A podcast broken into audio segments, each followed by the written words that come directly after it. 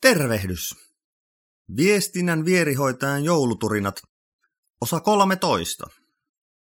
Tämä viikko on mennyt näissä turinossa aika lailla sisä- sisäisen viestinnän haasteiden parissa. Nyt on taas aika kääntää katsetta vähän viestintää yleisesti. Toki näitä vinkkejä voi ottaa käyttöön sisäisessäkin viestinnässä, ja pitääkin. En itse jaottele viestintää liian tarkasti, Toki eri tilanteissa on eri painotukset, mutta monet vinkit pätevät universaalisti kaikkeen viestintään. Veikkaan, että tämän päivän vinkki on sellainen. Eli, jos viesti ei syystä tai toista mene perille, katso peiliin. Viestintä on mielestäni lähes pääsääntöisesti viestin lähettäjän vastuulla.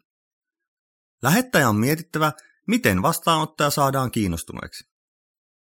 Rakennettava se silta ymmärtämättömyyden kuilun yli. Jotta tämä onnistuu, sinun on tiedettävä jotain kohderyhmästäsi. Kerron sinulle esimerkin elämästä elämästä. Sain asiakkaaltani loppukeskustelussa palautteen, että kauppa meinasi jäänyt tekemättä jo tarjousvaiheessa. No sitten rupesin ky- kyselemään ihmettelemään että mikä, mikä siinä oli, että miksi näin. Ja no hän sanoi, että siellä oli ollut tiettyjä muutamia sanoja, joita hän ei ymmärtänyt. Hän ei kuitenkaan siinä tilanteessa viitsinyt niitä sanoa, vaan uskoi lopputulokseen. Onneksi uskoi, koska saimme hyvän lopputuloksen aikaiseksi. Mutta mä rupesin miettimään tästä palautteesta, että hei, mun pitää miettiä seuraan kerran, kun mä teen tarjousta tai viestin jostain itselleni täysin selvästä asiasta, että ymmärtääköhän toinen osapuoli välttämättä tätä. Ja se on mun tehtävä viestiä niin, että toinen, toisella on mahdollisuus ymmärtää. Eli toinen ei välttämättä ole aina niin sisällä aiheessa kuin sinä.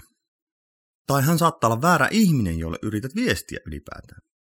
Esimerkiksi taloushallinnosta on aika turha puhua organisaatioiden viestintäihmisille tai koodareille. Koodinpätkää edellä ei taas kannata viestiä toimareille. Toinen esimerkki elävästä elämästä. Saan kolmevuotiaan poikani kanssa aina pienen väännön aikaiseksi, jos lopetan piirretyt kuin seinään. Jos taas ilmoitan hänelle viisi minuuttia aikaisemmin, että lopetetaan viiden minuutin päästä, tai saat katsoa tämän jakson loppuun, niin mitään ongelmaa ei tuu. Koskaan. Miksi? Toisella on aikaa sisäistää asia. Hänelle ei tule turhaa yllätystä.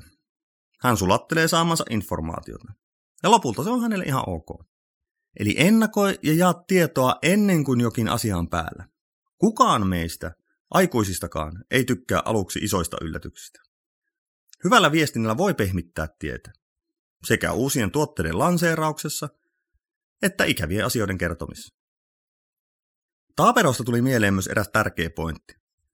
Rakenna viestisi aina niin, kun puhuisit viisivuotiaalle. Se ei ole vastaanottaja aliarvioimista, vaan auttamista. Pienet lapset kyselevät ja vaativat perusteluja, ja he uskaltavat sanoa ne ääneen. Me aikuiset emme välttämättä sano ääneen, mutta kyllä me mietitään samalla tavalla, että mitä hän tuo jätkä yrittää tässä sönkätä. Eli mieti potentiaalisille hiljaisille kysymyksille vastauksia jo etukäteen. Eli tämänkertaiset vinkit kiteytetysti. Viestintä on aina lähettäjän vastuulla. Pyri ennakoivaan viestintään. Ole selkeä, tule pois omasta kuplastasi. Ja mieti viestintä, kun kertoisit asian viisivuotiaalle. Tässä oli tämän päivän jouluturinat. Kuuntelet muut jouluturinat osoitteesta www.viestintävahvistin.fi kautta joulukalenteri ja osallistu keskusteluun somekanavissani. Tsemppiä tulevaan viikkoon!